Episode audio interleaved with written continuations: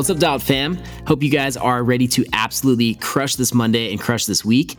My name is Derek Teal. I'm the owner of dialedhealth.com and I'm bringing you a Instagram Q&A episode today that was so fun to record. Honestly, it was probably one of the easiest hours I've ever done recording a podcast because there was a wide variety of questions whether it was from my Chipotle order to how many broken bones I've had on the bike or pre-ride warm-ups, pre-race warm-ups to getting the most effective core workout done at home with only one dumbbell. These were all things that we covered amongst about 30 other questions that we dive deep deep into this episode. Of course, it takes me on some side rants, but I was actually very proud of the amount of information behind each answer that you're going to get. And I'll be real with you, they were on the fly. So answering them for me was exciting to talk about and kind of unveil this information because they are so relevant to you as a rider, as someone who values their health, and someone that's really learning to do all this kind of random stuff throughout your day, through your riding, racing, training to really start moving forward. So I want to thank everyone that submitted a question on Instagram using the IG box on my Instagram story.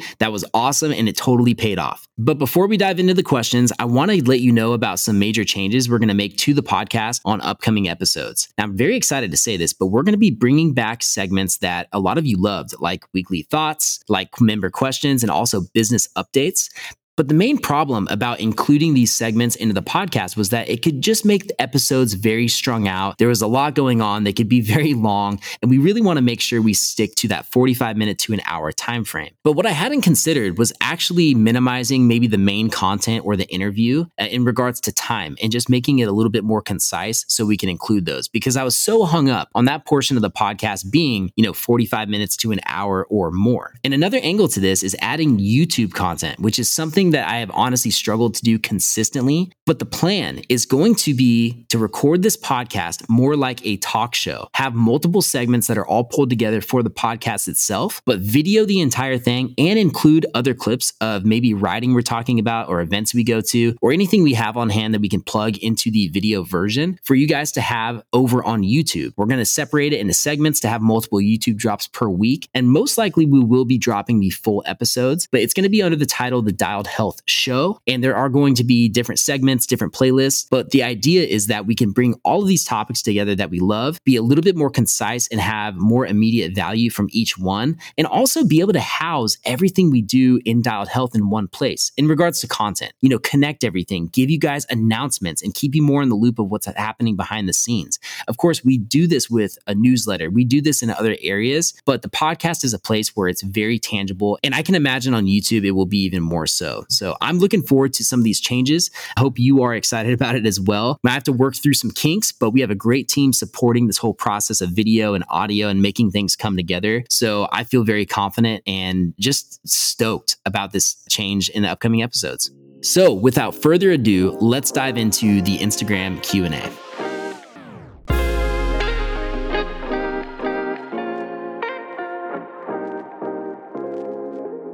First question is from Neil.c123. What are some good core workouts that you can do around the house with dumbbells?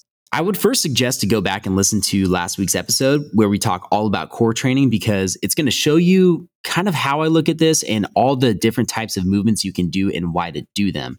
However, if you're looking for two movements in particular, and I'm picking two because these are the ones that come off the top of my head first, I would go with these. You have a dumbbell plank slide as number one. Now, a dumbbell plank slide you can do from a high plank position or from a tabletop position, which is kind of how you do a bear crawl. But I'll explain the high plank position first. So, legs are wide, they should be wider than your shoulders because you're going to want to really fight that side to side rotation of your hips as you drag a dumbbell across your body. So imagine you're in a high plank. Okay. Your hands are under your shoulders, your legs are wide, and then you have the dumbbell slightly behind your wrist on the ground. If it's behind my left wrist, I'd actually lift my right hand off the ground, grab the dumbbell and slide it past my right shoulder, drop my hand, and now I'd lift up my left hand and grab the dumbbell that's under my right wrist and drag it across my body. We have this in a ton of dialed health workouts, and it's also something you can do from a bear crawl or a tabletop position. If you chose to do it that way, you would actually really light up your quads quads if you want a little bit more leg engagement. So that's why you do it. The next one would be a dumbbell chop, which you can do from a standing wide leg stance. You could do it from a half kneeling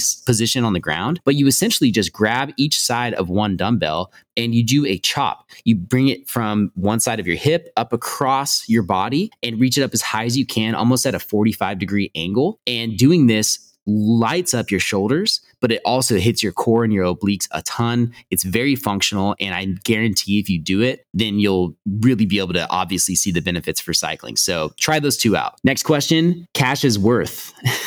Ask for my Chipotle order. Okay, this changes depending on my out- energy output for the day. So my typical order would be a bowl. But if I rode that day or this is like post ride, I probably would get a burrito. I'm just throwing that out there. The tortilla, I want to say it's like 400 extra calories, mostly carbs, a lot of fat, but you can't just be rocking that whole burrito and rice if you're not really burning some calories to support it, at least for my little body, my little five nine body. So, Chipotle order would be uh, I'll, I'll just tell you my typical white rice, black beans, chicken, pico de gallo, cheese, and extra lettuce. And then I usually use some of the Tabasco that's there and whatever my mood is. Usually it's the green Tabasco. Sometimes it's the Chipotle one. Sometimes I get pinto beans. Sometimes I get uh, brown rice instead of white rice. Sometimes I'll switch it up altogether and get a different meat. Like the pork is really good. But my go to is that order that I just said. If you add the cheese, it's close to 600 calories. If you don't do cheese, it's close to 500 calories. So if I'm shredding and really getting focused on on some body fat loss, I probably will negate the cheese. Uh, but that is my Chipotle order. Byron Morales Jr. asked, What kind of bike is your pink bike? It's awesome. First off, Thank you, Byron. It's a specialized Tarmac SL7. It's an expert build, and I think the color is called abalone. And it's called that because the specialized logo that's on the frame is this very, very subtle kind of sparkle that you can only see in certain light. It almost looks like the frame is completely, you know, one color, no logos on it, but it's when the light hits it right that you can see the sparkles in the specialized paint and it's like a pink peach kind of sparkle going on. It's it's honestly rad. I'm so pumped on that bike and I ended up upgrading the wheels to put some carbon wheels. I have some Zipp 303s on there and I put 28 tires on it. I know you didn't ask for like the specs, but those are some tweaks that I made to it to make the bike feel really good. I have a Stages uh, single side power meter on it at the moment.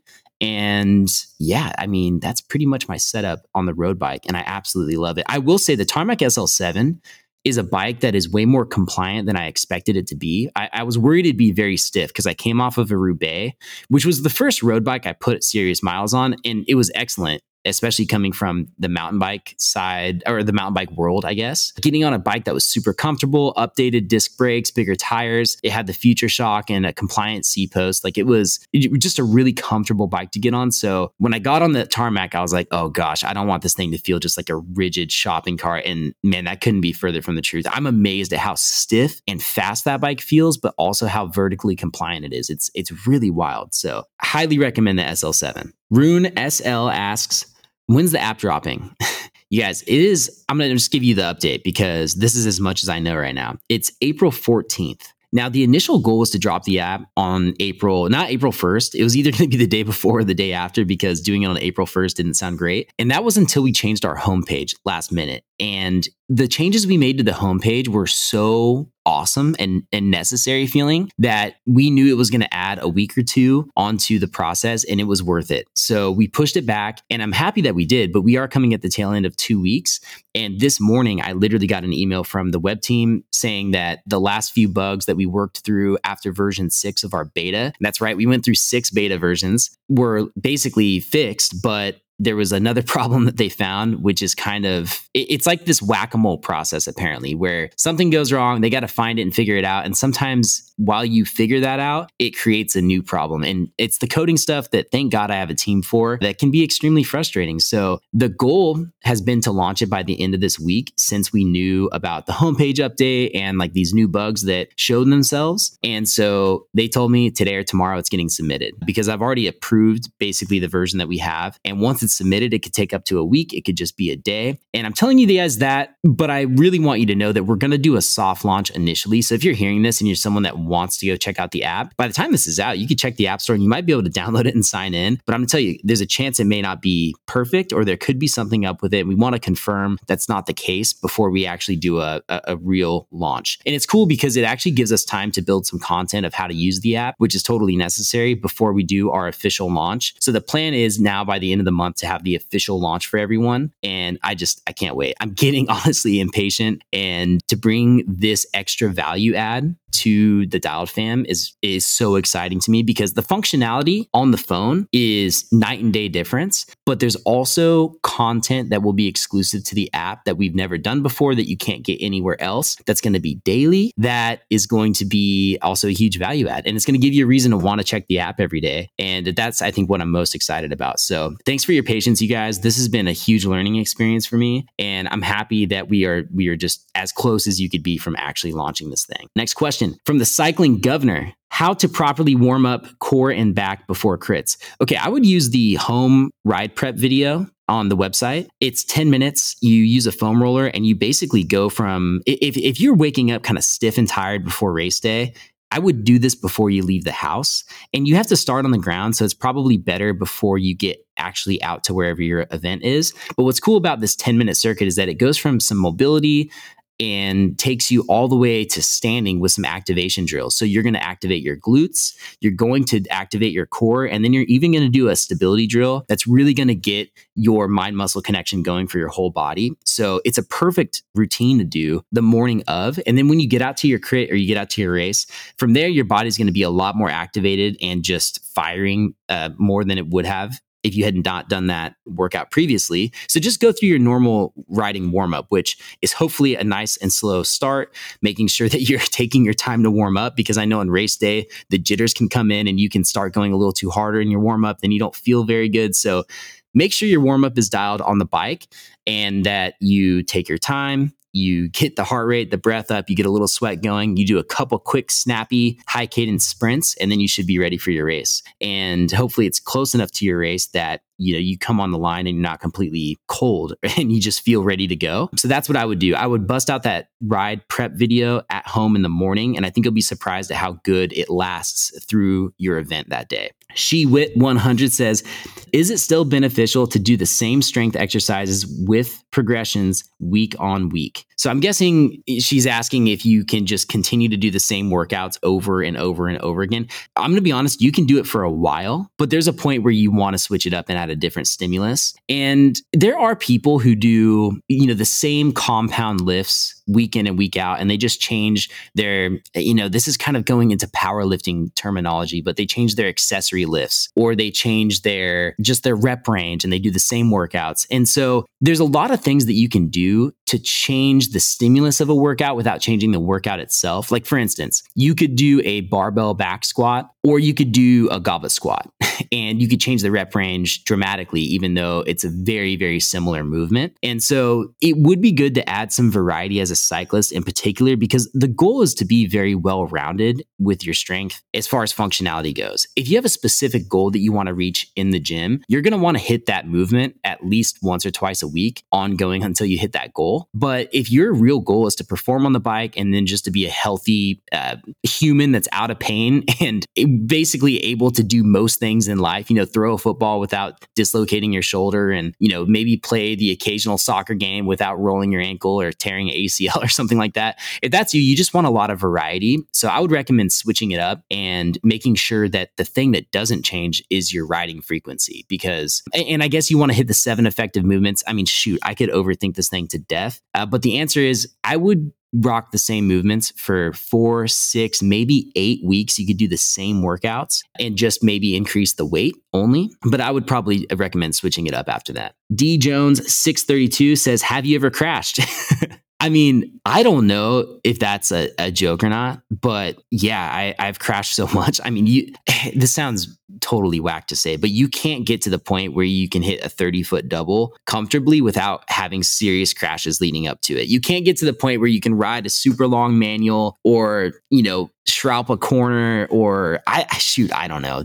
Like you have to crash to get better if you're really going to push the limit. And I've talked about this in previous episodes about people wanting to corner faster, but they're scared of falling. And there's just a point where you have to realize this is a dangerous sport. And if you're serious about getting better, you have to be willing to risk a little bit. And if you're not willing to risk, that's totally okay. You can still enjoy riding. Uh, inherently, just being on a bike is going to be risky no matter what. But you have to be okay with maybe not being an incredible rider. And that's just reality. I don't know how else to say it, but I'll give you a, a rundown of my injuries. So, first off, I've crashed every every type of way you can imagine. Uh, growing up, dirt jumping, racing downhill, racing enduro. It, it, it's only you know I, have I've done every crash. When I watch Pinkbike fail Friday, it's hilarious to me because a lot of the crashes are kind of like rider air stupid. It, it's the crashes where someone hooks a pedal on a root and goes over the bars. Those are the weird ones because they can kind of happen anytime. But when someone rolls off a five foot drop and just doesn't even pull up on their bars, you're like, okay. Or someone goes full dead sailor in the air, like they have never have been, had their wheels off the ground. I mean, I've done that too, but it's funny to me because I've just experienced it. Now, uh, in recent years, I've crashed a lot less, and that just has to do with me not putting as much risk and the style of riding I'm doing. I'm not forcing myself to do features like I used to, but uh, you know, give you a rundown through my teens and early 20s. I I broke my wrist and my arm and my thumb and my collarbone. I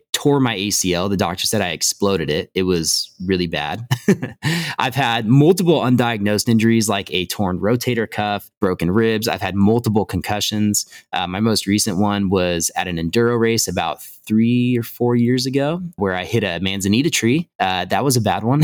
and trying to think of the most recent thing. I just sprained my wrist in December. That was a funny one. I actually crashed that on the same corner following Chaz Halbert, who's been a podcast listener. We both hit this like slick as snot corner out of nowhere. He crashed, I crashed, rolled on top of him, and literally my wrist, it hurt to pick up my little babies for like three months. And that's just one of those things where you're like, yeah, this is for sure sprained or there's something wrong, but it's not really worth going to the doctor for. So there's been more of that in recent years, thankfully. Uh, but yeah, I've had definitely my fair share of injuries, and it's because just because you know I wanted to be a pro downhill racer. You got to push yourself. Andreas underscore Johnson says tips when I start training again after a shoulder dislocation or fracture on the greater tubercle. My recommendation would be to really listen to your physical therapist and do as much physical therapy in person with them as possible. And I think it would be starting with their exercises because because they're going to be the most conservative and they're going to help build that strength base and the stability back that you really want. And then starting to like push it a little bit more with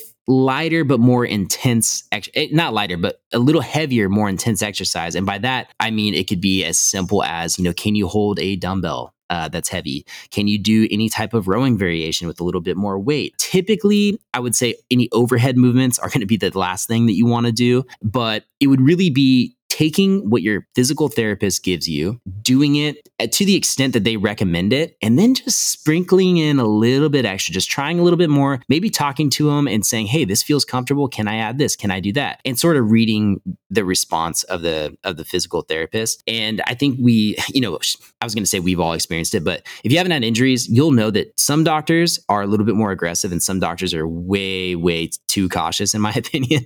and you need to kind of read your doctor. Does does this guy look like he's ever been in a sports? Does he currently do any sports? Does he get what it means to be an athlete or someone who generally gets after it? If it's not that person and they're telling you like, oh, you probably just shouldn't ride a bike anymore, or you know, do, like there are those people out there, and you may not want to listen to them. But when you have a doctor that says says, yeah, you know, like, or if it hurts, don't do it.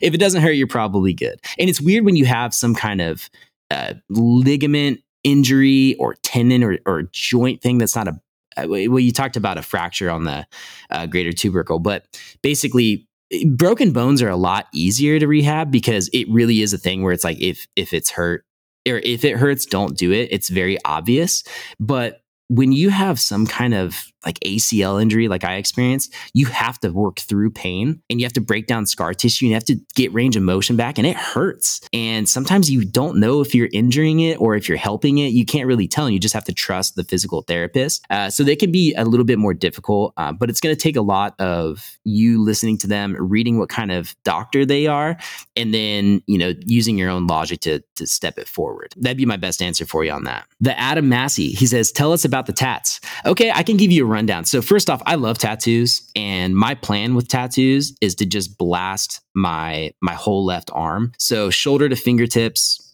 fully blasted. Um, I don't really feel like the need to connect everything. I kind of want to keep doing individual tattoos. And I think it'd be fun to throw in some more fun stuff as I go along. Like I'm to get a Ma tattoo eventually, like a traditional mom, but it's to say Ma because that's what I call my mom. I want to do a tattoo for family members to let them pick. But for now, I basically have my family on my fingers. I have the shark jaw on the top of my hand, which is just a reminder to stay aggressive and and be gnarly. I have a I have my like basically my life motto on the side of my arm that says you are blessed to be a blessing because I really believe that's what we're here to do. Uh, when we are blessed and in a position where you know we can we have resources to help other people, we need to do it, and that's also a reason to fight to find the most of your own resources and start moving forward and really just live your life to the your greatest ability to help other people. Like if God gave you some sort of a talent, you got to freaking squeeze every drop out of it. I have a flower on my wrist that is kind of random. I just like flowers. I have a Shore Shack. It's a building on my arm, which is from Rocket Power, which is the show I named my first son after, Otto Rocket. We made it a little bit more modern, which is kind of funny. I have a hawk on my arm, which is for my my grandpa. Papa the Hawk is what we used to call him. We used to do this sign or this uh, hawk call when I saw him. So I'd raise up my hand and I'd do a claw and I'd go, ha, ha. Uh, that was kind of a weak one. He'd be disappointed in that, but that's that's what we did. And it's funny because I just got a wolf on my arm, and uh, it's right next to the hawk. And later in his life, he started going by Hawk Wolf for some reason, and I didn't even intend to do that, but I ended up getting getting a wolf just because I'm hungry. And I have a skeleton riding a bike, and that's like you know ride till death basically. I have a cross on my arm because of my christian faith. I have a lightning bolt and clouds on my shoulder. It's on the front of my shoulder. It's like a storm. It just represents power because i feel like when you see lightning you see a storm. It's just I mean, I mean, when I think of lightning, I think of power for some reason. So, uh, and then I have a butterfly on the back of my shoulder, which is uh, the same exact tattoo my wife has on her wrist. I, we kind of want to do something together like that. Hers is a lot smaller, um, but yeah, butterfly just represents new creation, another Christian reference, and I think that's all of them for now. Oh, I have a, I have Northstar. So the mountains on the inside of my bicep, that's it's Northstar, but we literally just made them a little peakier because to be honest, I mean, I love this. It's my favorite mountain ever. Northstar is where you know I first started racing downhill. Definitely a happy place in my life, uh, and it's a local mountain in Tahoe. And it's just not super impressive looking when you see it like a photo of it. You know, it, it's beautiful, but it's not like some crazy peaky mountain. Uh, so we just made it a little steeper, uh, but it is Northstar, and it's the view from 267 when you come through Martis Valley toward it. Uh, if you're a local, and if you look at even where the ski runs are on the mountain, and they're on my arm, it, it lines up perfect which is pretty rad.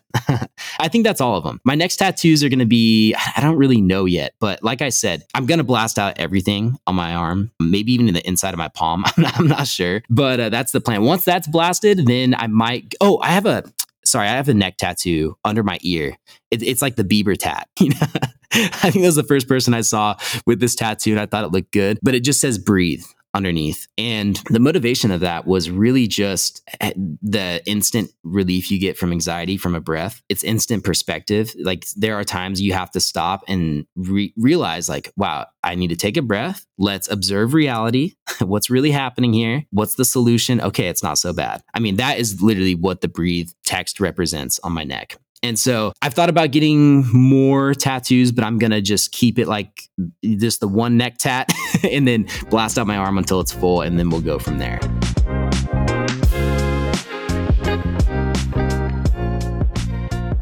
If you are not familiar with what's going on at dialedhealth.com, I highly recommend checking it out because we give you the tools off the bike to ensure that you can have the best rides possible on your bike. We do this through strength training, recovery modalities, nutrition protocols, and mindset strategies that are all implemented in our content and our programs throughout the website. Your membership to the website, that by the way has no contracts, it could either be monthly or annual, gives you access to everything available on the website. That's workouts, that's full programs, things that you can mix. And if you have a real question about which program you should be doing, use the program questionnaire on the website that's going to take you through a quiz. Send the results to me or to Josh, and we're going to answer that back and follow up with you to ensure that you are confident and have the best program possible. The cool thing about having different workouts and different programs available is that we can tweak things and customize things for you to make sure that it is the best fit. So whether it's your first time strength training in five to 10 years and you feel like an absolute beginner, or whether you are a professional athlete and extremely experienced in the gym,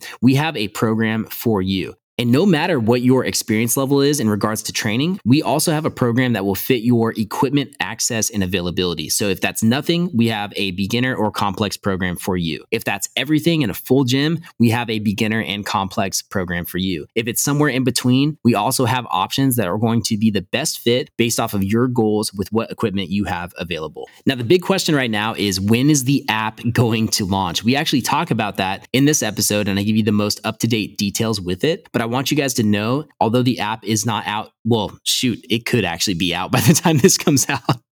That's how close we are.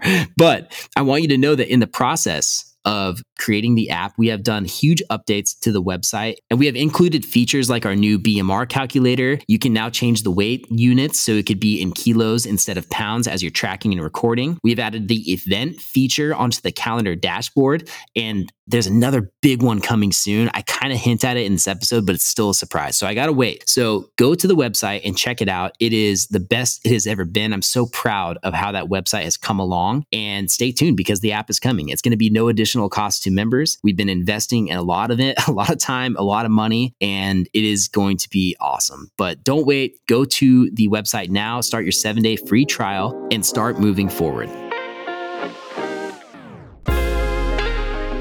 Next question is from SW Riding. First off, shout out to Scott, who this is. He came out on my Everest day this year and rode 28 laps with me, which is super gnarly. I mean, it took a lot to Everest, but I guarantee no one besides me has probably ridden more than 28 laps on on that hill. I, I can't imagine someone has. Uh, so he asks, what is your favorite cycling accessory that you don't need but wouldn't want to live without? That's a really good question. My answer would be a power meter. And it's because I, I rode for a long time without a power meter and having one has been really really nice. It, it, helps you understand obviously the power you're putting out but it, it, like bring it can bring you back to reality. It can answer questions in your head when you feel a certain way. For example the first place i really noticed a power meter was on a windy day where you're in a headwind, you're on flats, you feel like you're going so slow, and you are, and you're putting out so much effort, and you can't tell in your head, you're like, is the wind this bad? You know, am I am I just not feeling good today? But when you look down at your power meter, there are times where I'm like, oh wow, I'm actually throwing down power. Like there is no wind right now. You know, I would for sure be going okay let's just give you an example. If i'm on a flat if i'm on flat ground with no wind i would say oh man for me 250 to 275 watts i'm going easily 20 miles an hour. If i'm putting that power down and i have a 10 mile an hour headwind i'm probably doing like 16 and don't quote me on my math on that. It just it feels slow and you're putting out the same power you would have normally. Uh, obviously, you could put out less power and go faster with a tailwind, which is another good reminder when you tell yourself you're an absolute legend and then you're like, oh, I'm actually just getting assisted by a tailwind. So it's cool because it's helped me in times pace myself when I feel like I'm just sucking and I realize, oh, there are conditions like the wind that are actually preventing me from going the normal speed. And I need to back off because I just started this ride and I am already doing 350 watts and I should probably chill for the first five minutes. Even if it means I go slow, it's just due to the conditions. So that has helped me a lot with pacing and also kind of to governor myself because I do have a tendency to go a little bit too hard, especially when I have these longer rides that I've started to do. And, and that's pretty much it because I actually don't use a power meter for outdoor training much because I typically just get on my bike outdoors and, and ride kind of as hard as I can for the day. And I only say that with confidence because it's just fun for me to ride that way, whether it's mountain bike or whether it's on the road bike. Typically, when I do structured training, it's on the turbo. And that's when I'll get in a quality zone two day I, am obviously hooked up to power on the turbo. Uh, and I guess that's another thing where I don't need that, but it has been awesome because for me to actually build a real base and get a productive zone two day, and just get better at riding doing it on the trainer has been great because i have i don't have enough discipline to do it outdoors. Like i get excited. We have so many rolling hills where i live. I want to at least stand up and sprint. And if you do that when you're on let's just say erg mode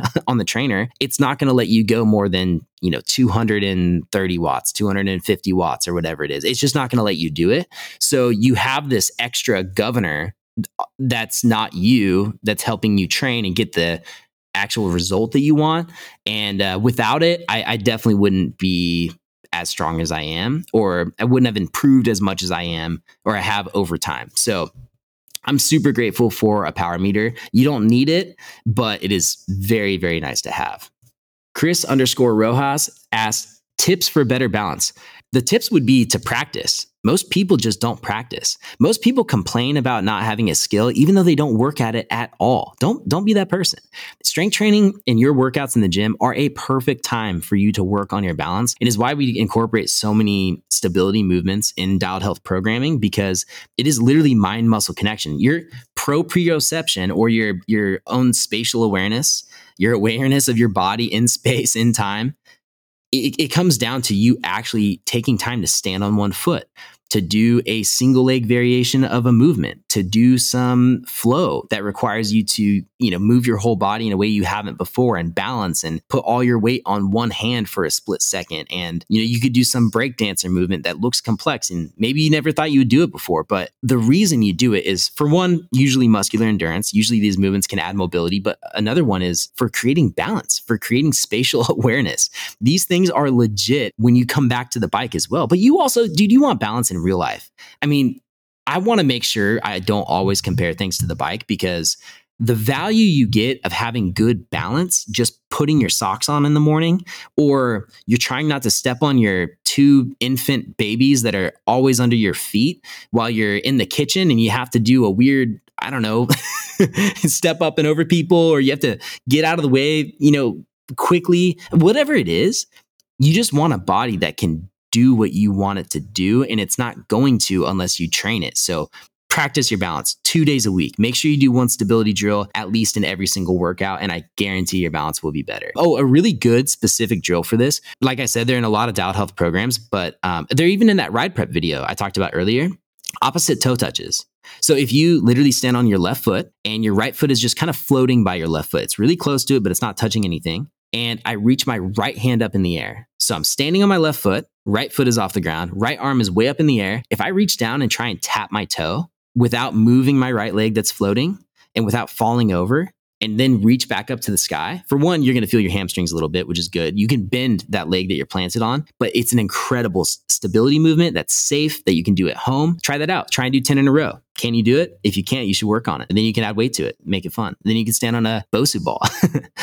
okay, next question is from Jacka.Starman. What training do you prescribe to a professional athlete who is new to strength training and lifting? That's a really, really great question. I would prescribe, uh, definitely make sure the volume is on point to what they're doing. So if you're a professional athlete, you've obviously, you're good at what you're doing. And we want to, let, let me back up here. You're great at what you're doing, but there's a lot of low hanging fruit. So you absolutely have not tapped into your true potential if you're not strength training. I mean, that's a very factual thing to say at this point. So I would say we want to implement strength training, but we also don't want to take you off of really what is working for you. So we don't want to interfere too much. And I would say to start with a very minimal dose.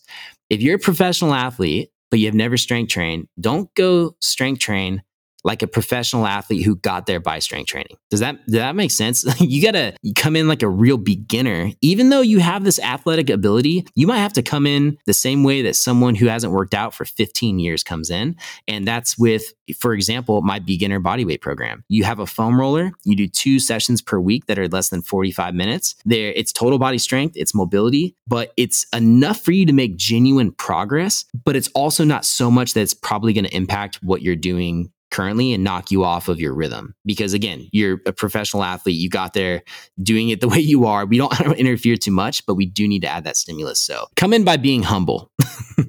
come in by being humble. D Zabriskie asks, Do I need a hip replacement? I don't know. Next question.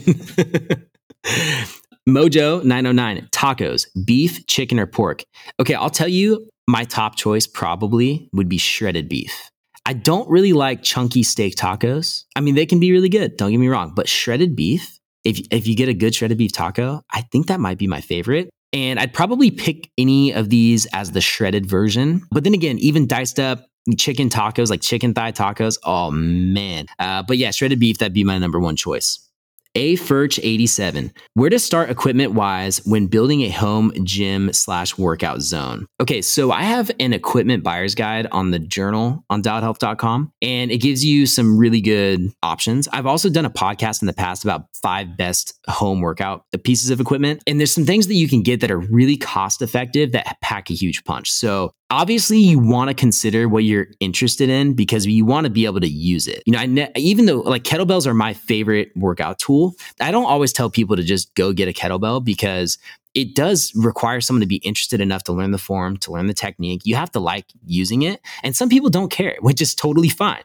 Uh, so, for a lot of people, the first thing I'll recommend is a pair of adjustable dumbbells and an adjustable bench.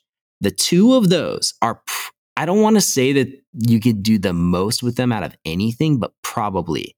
Like, you are going to have such a wide variety of movement options having an adjustable bench and an adjustable dumbbell. So, adjustable dumbbells, these could be five to 50 pounds each and you're able to obviously adjust the weight, pick whatever weight you want. Uh, you could use both. You can use a single. Very, very, very useful. And an adjustable bench is going to allow you to take the bench from flat to an incline. And it's crazy to say it, but that incline adds a lot of variety of rowing options. You can now do incline presses. You could stand it up all the way. And let's just say, for example, you have a knee injury and you need to do seated exercises. You can now do a seated shoulder press and use the backrest of the incline bench and just raise it up vertically. I mean, there's a lot of really cool stuff you can do and things that will allow you to stay consistent. So, adjustable dumbbells, adjustable bench, probably the first ones. After that, it's kind of more up to your interest again, because if you get a TRX strap, you can have an incredible variety of total body movements. I, I, freaking love my TRX, but if I had to choose between a TRX and a kettlebell, I would choose a kettlebell because I can do the same variety of movements and I just enjoy it more. I just think they're a little bit more fun, uh, but it's hard to say because I would really want both. The nice thing about TRXs is that they're pretty affordable, and same with getting a single kettlebell. You know, you can get a TRX for 120 bucks, I believe, uh, maybe 150 if you buy the nicer one, and it's probably going to last for 10 years, you know? And same with a kettlebell. It's like a hunk of iron. So unless you throw it off a building on the concrete, you're probably not going to crack it. So get yourself one kettlebell that's like a medium weight. You know, my go to one kettlebell is 16 kilos. So that's like 32 pounds. Uh, but the trick is you want to have a, a weight that you can press overhead for multiple reps, but that's still heavy enough for you to swing. Because if you get a weight that's too light, none of the swings are going to be effective. And truthfully, if you want to have a really wide variety of effective movements, you're going to want kind of a heavy kettlebell and kind of a light kettlebell. So maybe I, I, know when I bought some in the past, and I bought two before I invested in this studio and had a full range of them. I bought a 12 kilo and I bought a 24 kilo because the 24 kilo, I could do squats heavy swings, heavy rows, all super effective. And then the 12, I could do a lot of overhead pressing, a lot of complex movements, a lot of core movements. And even though I could and would use the weights in between, those two varieties gave me a bunch of options. And then you have, okay, just bands for example. I mean, bands can take some creativity, but my band workouts on the website are some of the hardest workouts of all the guided workouts. So even one looped band that is a 30 pound band, for example, can be so beneficial. But essentially with a band, a lot of times you're kind of amping up the weight on a on what would be a body weight exercise, or you always need something to hook it to. Same thing with the TRX. You need some kind of a mounting point for the bands to be super beneficial. But if you have that, it's it's really effective. So those would be basically like my top five: adjustable dumbbells, adjustable bench, TRX, kettlebell, bands. Oh, you know what? Can I throw one more in there? It's a pull up bar. Pull up bars, even a door frame pull up bar, is really beneficial because obviously we want to do vertical pulling to build the most healthy shoulders possible. Uh, and there's a lot of ways to do assisted pull ups with these, even if you don't have a band or a room to hang straight with straight legs from. You could put a bench in front of you or a chair and rest your legs on it while you do pull ups. That's going to alleviate a lot of weight. And so overhead pulling is very important. Hanging is great way to decompress your spine spine. You can also get really healthy shoulders from the range of motion. It's going to help you stretch. Uh, you can build better posture by holding a shoulder packed position, which trains all the muscles under your scapula. So having a pull up bar is super beneficial. And then it can also be an anchor point for you. You know, if you have a TRX, you could probably hook it to that pull up bar or you could hook a band to it. So a lot of these can play off of each other. And I think I, I want to say you could get all those things. If you just got one of each of everything I said, you could do it for less than a thousand bucks. But then, you know, individually, they're a lot less than that. The, the most expensive ones would be the adjustable dumbbells or potentially the bench if you get a nice one. Uh, but then when you look into getting a full on squat rack for your house, uh, you get battle ropes, you get uh, Swiss balls and med balls. I I mean, I'm actually just looking around my gym and all the stuff that I have because we have a great build out, but it is very minimal. You know, you can get carried away really quick, but again, it's like, what is the most important thing to you? Do you want a barbell or do you want a trap bar? Um, these are questions that you have to ask. Cause like for me, I use my trap bar only a couple times a month, but I'll be honest, every time I use it, I'm like, that is the best.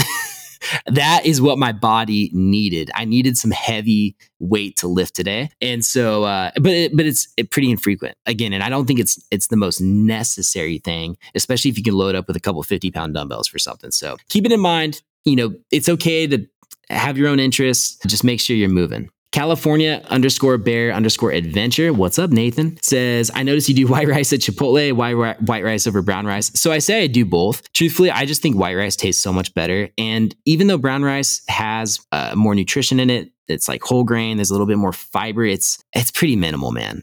it's pretty minimal, and I eat so well as uh, nutritionally outside of that that I don't think it's a game changer for me. Maybe I, I, I will say I'm continually upping my food quality in the last couple months, especially cutting way back on alcohol and desserts and the sugar free this and that. So there could be a day where I only eat brown rice because it is a little bit more nutrient dense. Uh, but mm, I don't know. I'm I'm not really there yet. Ryan's Instagram. I say the Graham because well, it's really just Graham, but that's his last name. Uh, he asked TDS question mark. Uh, yeah, I'm going to TDS, but I'm not racing, which is weird because I've raced the last five TDS races, and I'll, I'll tell you why. There's a couple reasons. For one, last year enduro racing, I knew was my last year. And let me explain because I know that there are people who are genuinely disappointed in this, and I, I need to speak my piece on it. I have been racing gravity since I was 14. I am a 30 year old man now. And it's not that I've outgrown it in a maturity way, it's that I have been there and I have done that. I'm, I'm just saying right now, I love the sport. I'm a huge fan. I'm never going to do it for my job specifically. And last year, I actually did really well. you know, I raced TDS and I won a stage. Like winning a stage at TDS is so gnarly with the competition that's there. Some of the best enduro racers in our country are there, let alone the world. We've had literally enduro world series champs at that race. And to to win a stage is is super gnarly. And I got third on another one. And I did that, you know, months after my twins were born. I mean, I was so proud of that performance that when that was done, I remember after the race just being like, you know what? I'm I'm never going to race better than that at TDS. And then I went to another race, which was a California Enduro Series race in Auburn. And that's my those are my home trails. Those are as home trails as it gets for me. That's literally where I first ever rode downhill. And I got third at the Mammoth Bar Enduro and pro. And these are all pro races I'm talking about. And I, yeah, I just rode consistent. I rode smooth. I, I, and I remember after that just being like this is it. I'm done. I had like i said been there and done that. There's no experience from enduro. I'm gonna get in the future that i have not gotten already and i don't say that in a negative way. It's just reality. And truthfully that type of riding right now doesn't fit great with my lifestyle and that's why i've been jumping on the xc bike and been on the road bike more i've really been interested in just training my body and and, and what's cool is that a lot of these skills have carried over to the xc bike where i can still go and ride downhills fast on my epic evo i just went actually, this is pretty rad, but I, I'm going to post the GoPro of it soon. I just got a third on Strava and it sounds so dorky talking about Strava like this. And trust me, they just regraded this trail. It was the best conditions this trail is I've ever ridden it in. But I just got a third on one of the biggest downhill trails in that area on my 110 bike. 110, you guys, with little brakes and little XC tires. And uh, I got a third place trophy on the downhill. And looking back at the GoPro, I'm like, dude, I was actually riding pretty fast. And so anyways, I, I still ride downhills fast. I love it. I still hit big jumps. I love it. I still roost corners and I just, I love trail riding and follow it. I mean, I probably follow World Cup downhill more than anything, but I haven't ridden a downhill bike in 10 years. you know what I mean? So it's weird to be more of a fan than a participant. But like I said, I just knew it was time for me to move on. And with that with that also said, I'm, I'm trying new events this year. I'm trying, uh, I'm going to BWR in San Diego. That'll be my first gravel race. And I'm doing some monster rides through Y rides. And we're just trying, trying new stuff. But it feels super exciting and fun. Now, I will be at TDS with my booth setup. We just got our booth, and that's something I'm really excited about to come back with a business presence and still be involved and see everyone that I love and obviously cheer on the racers, see the race from a different perspective. Because this race in particular, it's called the Dirty Sanchez Enduro, by the way, people. It's in Grass Valley, California. It is rowdy. I mean, people in the audience are spraying beer on the riders as they come by. It's some of the craziest heckling you've ever seen, people in costumes, and the tracks are so gnarly. So, anyways, all get to experience that from a different side of it. And, and it does feel weird. I'm not going to sit here and say that, uh, you know, there's not part of me that's like, oh man, it'd be cool to be out there. Cause I, I do feel that way. But I also know it's just not a good point. It's not a good call for me at this point. Okay. Trevin Stark, he says, how do I deal with my sweet tooth? Oh, good question. Cause you're talking to someone who's got like a certified sweet tooth. I literally have always loved desserts and I, I, just have a huge appetite, but I've been a crazy sweet guy. Never understand when people don't want something sugary. I, I've never understood it. My biggest recommendation to dealing with it would be to one, track your food and really realize how much these sweet foods can impact your body. You know, whether it's like uh, some candy or some maple syrup or some chocolate, or like find out really how many calories and the nutrition profile that's coming from that, because it'll do two things. For one, it will show you how you can use it more functionally for rides and actually how to improve your rides with hitting that sugar at the right time. Number two, it'll also make you realize, oh, wow, you know, if I'm struggling with weight at all, or if I feel a certain way, it's 100% because because of this. So it, it'll give you the education you need to start realizing, okay, I can eat sugar, but the timing's got to be right. And if I am going to eat it when I'm not on the bike and it's just a pure splurge, I might want to reel in the quantity. I mean, for example, you guys, until very recently, I'd say until the last year, I ate dessert almost every Friday and Saturday night. And it wasn't just a small dessert. I would go and get a pint of ice cream and a couple Reese's cups and I'd throw them in or I'd get a thing of Oreos and some of this and some of that. And I'd kind of mix it together and I'd have like a fifth, you uh, know, I don't want to say it. I mean, 12, 1500 calorie dessert, you know, once a week at least. And what's even crazier is that I used to do that most nights of the week. But this is also why I didn't look super fit.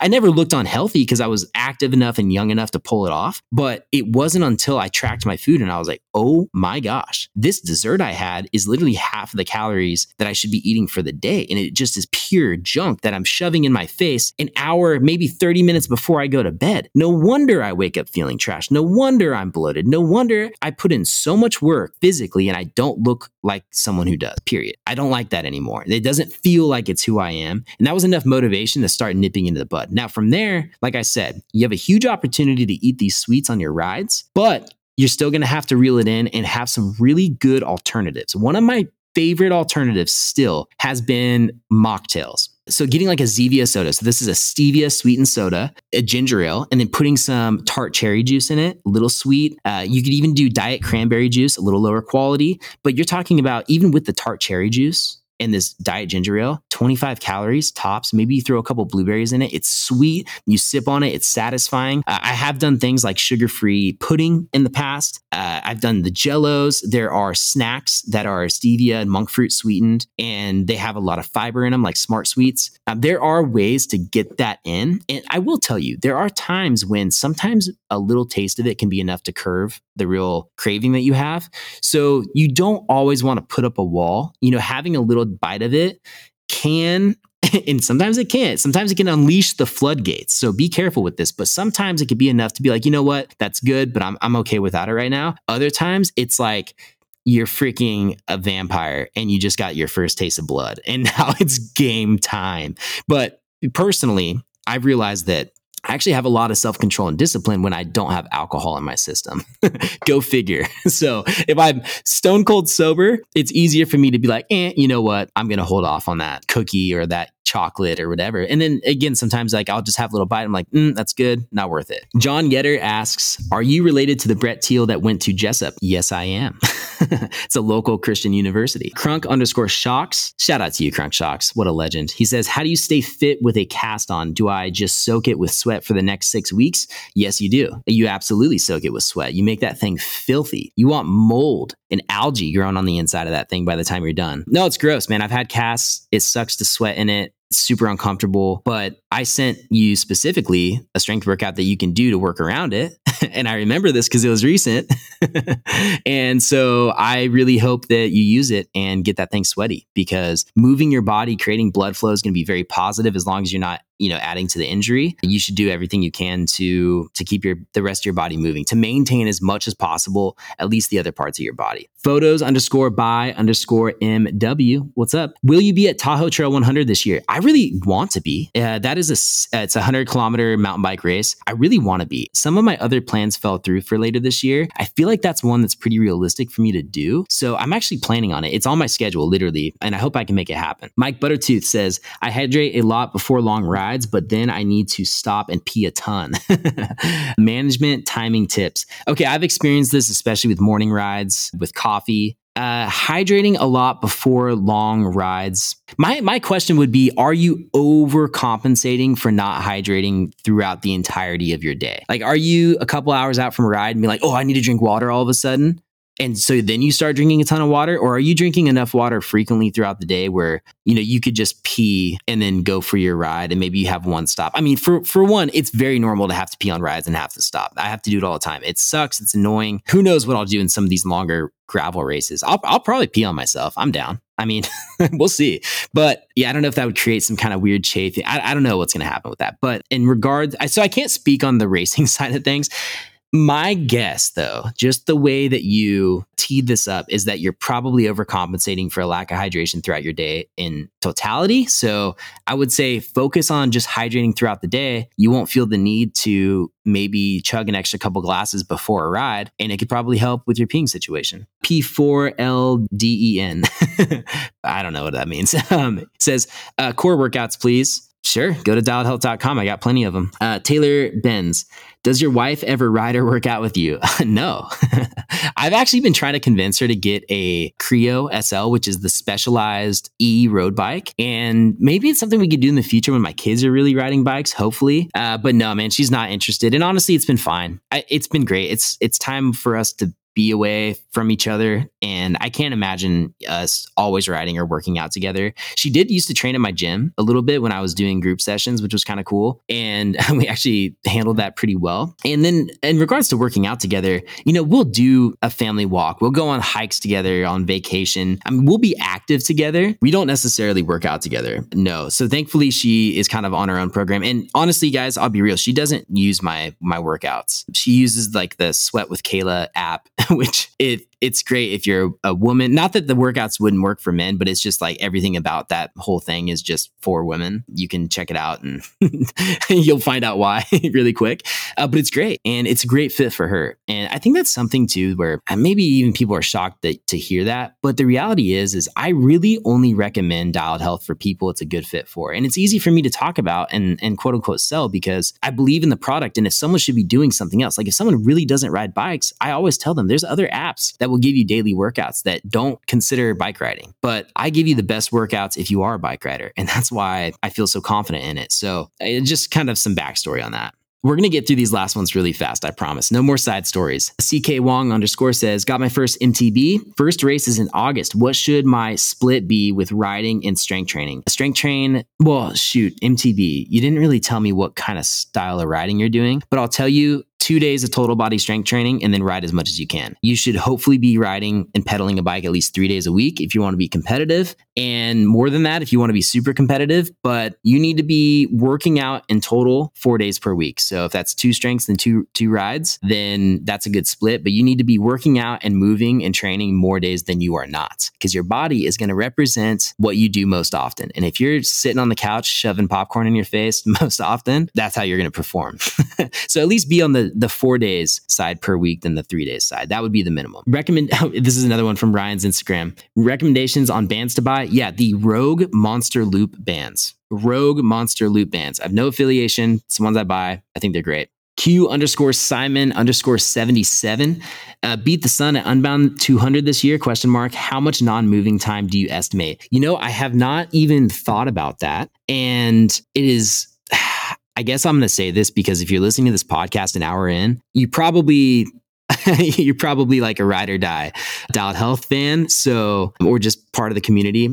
I just pulled the plug on Unbound and I haven't announced it officially yet and it's it's a bummer but we're doing it for the right reasons and I want to take more time to explain that. I probably will on the next podcast which by the way is going to change. and so there's a lot of good reasons why although it's a bummer because this feels like something that had a really good opportunity to kind of put us on the gravel map, I guess, and get really involved in the scene and build some credibility fast, but the truth is we're just kind of not ready. Uh, personally from a performance standpoint, I feel ready, but it's mostly where the business is at. Uh, and again, I want more time to explain that. But yeah, unfortunately, we're not going to be there. Um, it's just it's a it's it is what it is. Okay. R dot rider one still doing tans in the winter. Dude, I tan year round. I have to. This is the person that called me out for being so pale. And uh, it's the lamest part about my job. I, I literally hate tanning, but if I don't go like once a week, I get so pale that it's distracting because I'm super white. Now, this wasn't a question, but I wanted to include one topic on how to really look your best with the most minimal amount of clothing possible. I have a lot of experience in this because I'm constantly posting myself in just little itty bitty shorts on the internet, swinging around kettlebells, doing the workouts. And there are a lot of tricks I've learned. And I call it a trick because ultimately you can have the same body composition and look drastically different based off of just a couple of things. One of those things is lighting. I'm not going to lie, lighting makes a big difference. Number two, if you're pretty pale, like I am, it's having a tan. Obviously, this comes down to your skin color, but really being white doesn't help with light reflection. Having a little color makes a difference. The last one is grooming. Grooming is something that's absolutely necessary if you want to look your leanest. Having a lot of chest hair, a lot of body hair. I'm not saying it's bad. I mean, I respect a man with a good old rug looking carpet on the chest. I mean, you got to respect it to an extent, but it's not going to make you look your leanest or your best. And that's why I use Manscaped. They actually reached out to me for the podcast to do an ad on it. Uh, and it's so fitting because I actually already use the product. I use the Lawnmower 4.0. And as someone who has had to actually figure out how the heck do I keep myself groomed with chest hair, with uh, stomach hair, leg hair, yada, yada, back hair, how do I do it in the way that's uh, just the easiest? Because it's extremely annoying to do. But again, I, I want to look my best. So I got the Lawnmower 4.0, and that was after shaving with a typical razor. But to be real with you guys, I would get ingrown hairs, not about it also using a face razor, it just didn't work great. And I'm blown away at how well the Manscaped razor works. and so, again, when they reached out to me for this, I was like, that's a slam dunk for me because it is literally a product I rely on for the business. And I think it could help out a lot of other dudes, in particular, women as well. I'm not going to, you know, exclude you guys from this, but I think I'm talking to men in regards to chest hair. I will say, I don't typically shave my legs with it unless I'm kind of in a bind, but I will, you know, last minute if I'm doing a video shoot and I need to just, you know, trim up some leg hair, I'll use the Manscaped 4.0 lawnmower, which is great. Uh, obviously, you could take that thing wherever you want and it's going to get the hair wherever you want it gone. And uh, I'll just say it is the best working thing for that whole process that you can imagine. So go to Manscaped, use the code DIALEDFAM to save 20% off your order. I'm actually waiting for them to send me the Weed Whacker, which is a product for nose hairs because I do trim my nose hairs. And the one I have right now is really annoying and hard to use. So I'm hoping that one's great. I'll tell you about it after I get it, but I'm really stoked they came on the show. So thank you for Manscaped for sponsoring this episode. And if you guys are trying to look your best with the most minimal clothing possible, I highly recommend checking that razor out because I think it makes shaving your body hair about as easy as it can be. So again, that's using code DIALEDFAM at manscaped.com to save 20% on your order.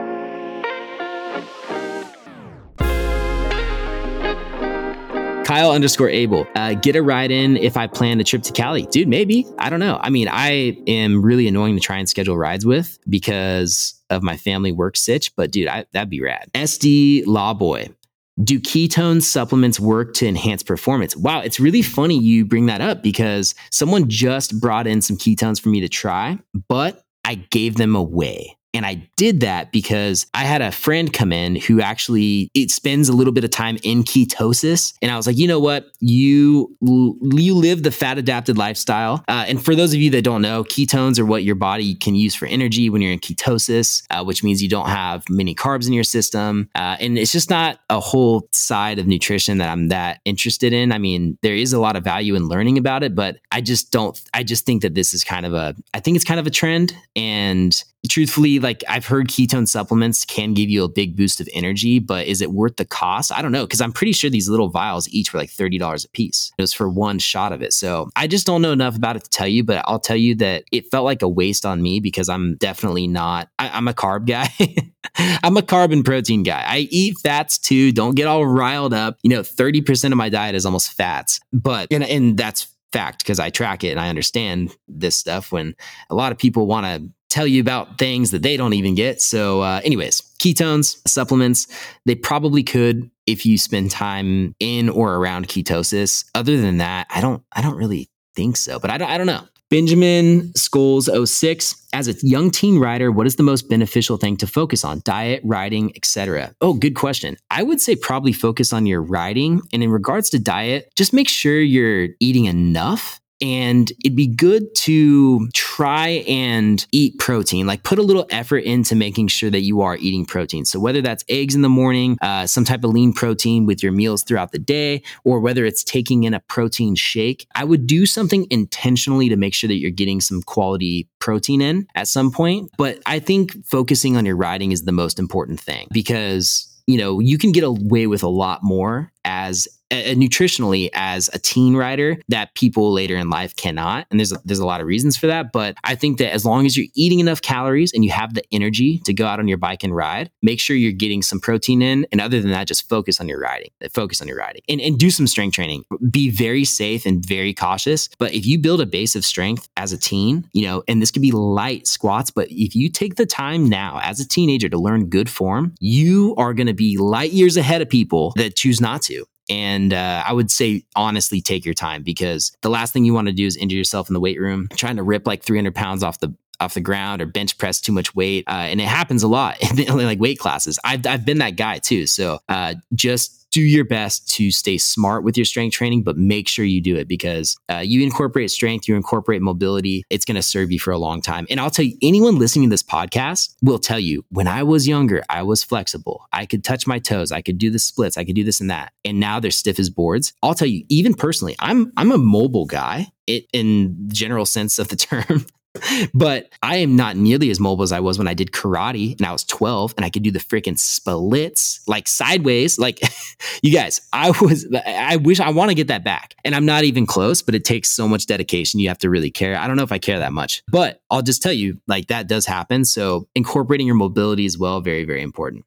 Beal Devuland says no cycling and training for two weeks because of influenza. Yikes. Tips for starting up again I would I would do the same workouts and just lower the intensity drastically, you, like drastically. You know, uh, you can do push ups, you can do squats, you can do all these movements, but regress the weight, regress the reps if necessary uh, to come in very conservatively. Because remember, you can always add a little bit more the next day, but if you go too hard, you could kind of put yourself in a little bit more of a hole than you need to be in. Okay, last five questions. We're doing good. Frank underscore shooter, what do you recommend for recovery, specifically sore, tired legs?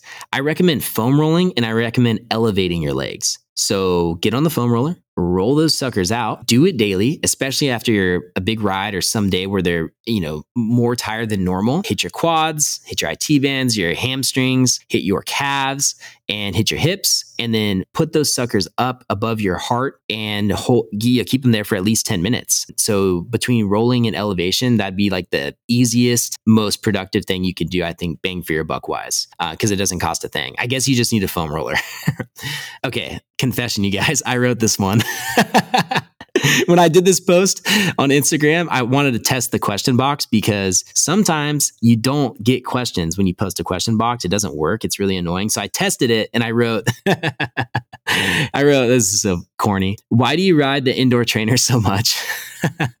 I wrote that because people ask me that all the time. Here's why. It's the reason I said before because it allows me to stay in zone two and build a proper base that really serves all of your cycling, all of your fitness, health, and well being. And I just don't have the discipline to do it outdoors on my own. So I do it for the discipline of training, but I do it for convenience. And I also do it. There are days, even if I have a hard trainer ride, where mentally I feel so fatigued from work and family and whatever it may be, that even the thought of just handling a bike and the outdoor variables that come with it sounds like a little bit too much. And, and that's just honest. And I, I say that with confidence because I ride outside, you know, every week and I love it. And I ride in gnarly conditions and under gnarly circumstances. But there are just times when I'll wake up and I'm like, I don't even feel like being out on a bike right now dealing with the world. You know what I mean? I just want to turn on a YouTube show that I like. I just want to sit in this garage and just do my workout and sweat and and walk right into the shower. So convenience has a, the most to do with it. There's the specific training adaptations I want, but there's also just this uh, this like turn the brain off, ability to stay consistent and not, you know, miss rides because the trainer is such a different tool. But it, it's so funny too, because people will tell me, oh, well, that fitness doesn't really translate to riding outdoors. And I'm like, yes, it yes, it does.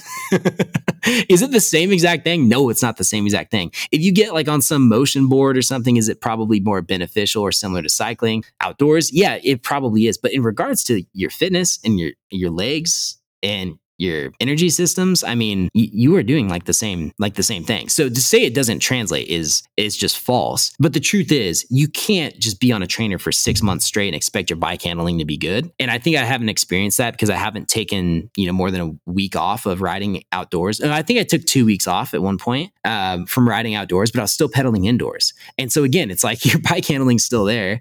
Uh, you can lose your fitness a lot quicker. So use the use the turbo trainer Matthew Gonzalez 7993 says best homework for weak hamstrings. So, for weak hamstrings, there's a couple things you want to do. First off, you want to make sure that they are activated. And a really good way to activate your hamstrings is by doing a Swiss ball hamstring curl. So, you'd lay on your back, you throw your heels up on it'd be like your Achilles, your calves up on a Swiss ball. So this is like a big exercise ball. And then you raise your hips up off the ground by squeezing your glutes. And then you pull your heels toward your butt and let your hips rise as you do that. You're gonna feel your hamstrings a ton. It's like doing a hamstring curl, but a little bit more, I guess, uh, less equipment involved, more functional, less uh, stability from the equipment. So do a little bit of a hamstring curl, make sure those suckers are firing. From there, you wanna make sure you have a good hip hinge and that you're doing deadlifts. You're doing some kind of loaded hip hinge movement. This could be kettlebell swings, it could be deadlifts lifts, any variety of them. Uh, it could be single leg, it could be, you know, bilateral with both legs, it could be some split stance version. There's a ton of ways to do it, but in combination of making sure they're engaged by isolating them with hamstring curls and then hitting the loaded hip hinges, you're going to build up your hamstrings. I promise you that. Sutat S. Niwal. I definitely didn't pronounce that right. Is it okay to train climbing constantly? Meaning, does that negatively impact one's body? I mean, you could overdo anything, but to just go climb a bunch, you're probably going to get really fit. I think the thing that can negatively impact your body is to never have a day that isn't hard. You know, like I said, there's a lot of value on the zone two days on the bike that's proven. Everyone should be riding zone two, you know, at least like once a week. And just to make sure your base is, is staying consistent and maybe even doing some form of a recovery ride. Like after these big Y rides I've done or Everesting or whatever, I have to do a proper recovery ride where I can't even get in zone two because I'm so smoked so if you never pedal soft for a full session, I would recommend that. But to have every other day of the week be climbing, I, no, I don't think that's a problem. I think you'll probably probably be really fit. but again, you have to have some easy pedaling at some point, and uh, th- with climbing, it, it can be hard to do. Maybe your climb and your grades are mellow enough to where you can stick in zone two, but you know, I would track that and make sure your heart rate is not going too high. You know, you check your power, go off FTP, whatever. But that'd be the only downside, I think. Other than that, it's just general, overtraining symptoms, aka under recovery. Okay, you guys, last question. MTB Shea he says shoulder injury, best recovery, PT, sports masseuse, stretches, something else. Dude, it's all of the above. If you have the opportunity to go to a PT and get a real diagnosis of your shoulder, most likely you're going to get to the answers faster. You know, it'll help direct you of what is probably the most important place to put your energy, whether that's complete rest, whether that's just movement, whether that's just some manual therapy like the massage or the stretching. They will have a better idea if you can get a diagnosis. So that would probably be ideal. If not, it's going to be up to you to do those things and find out what has the most impact. So I actually have a shoulder uh, rehab routine on my website that takes you through some deep tissue lacrosse ball work around your rotator cuff. It has some uh, movements to strengthen your rotator cuff, a lot of movements to stretch and open up your shoulders. So I would check that out and see if you can do it and just make sure that nothing causes pain. If it does, maybe it's a little too much. Maybe there's one movement in particular that feels like it is too much and the rest feels really good. You're going to have to try that for yourself uh, if you're not going to go and get it diagnosed by a PT. Wow, we got through all of them. That was honestly the fastest hour and eight minutes of podcasting I've probably ever done. and so I want to thank everybody that wrote in a question on Instagram. It's honestly super fun for me to answer these questions for you and also to see what you guys are curious about. It definitely helps me direct a lot of the content for the future. Uh, and it's also fun to kind of, I, I, mean, I'm just sitting here talking about myself half the time. So thanks for giving me an opportunity to do that. Uh, but the real goal is to give you guys some value on really what my answers are to these questions and really how I'm living my life and how I'm training and, and what I'd recommend for given circumstances. So thanks again. We will definitely be doing it again soon. Thanks for listening to this episode of the Dialed Health Podcast. If you have not already, please be sure to subscribe. Also, share it with a friend and tell them to subscribe to make sure that you don't miss a future episode. Now, if you are enjoying it and have subscribed, please leave us a five star review on Apple Podcast. And most importantly, go to dialedhealth.com, get a membership, and start strength training. This podcast is only possible because of the revenue we receive through the website. It is what fuels everything that we do. And I'm very grateful for the members who have been helping us grow because we are, man, we're about to do big things with this app. Gosh, I cannot wait. Uh, so thank you guys for the support. Uh, and most importantly, use the product get results. I want you guys to have the best rides ever and be the happiest, most functional humans possible. So until then, I'll see you next week with this new style of the Dialed Health show. I'm very much looking forward to it and I hope you enjoy it as much as I intend for you to enjoy it. And I'll tell you right off the bat, we have a really cool interview next week with Alex Wild talking about his third place ride at the first stop of the Lifetime Grand Prix, which is a marathon XC race. Very excited to hear from him and how he's basically pulling off a full time job and competing with the top XC racers in the country. It's pretty rad. So, anyway, stick around for next week. Until then, start moving forward. I will see you next Monday.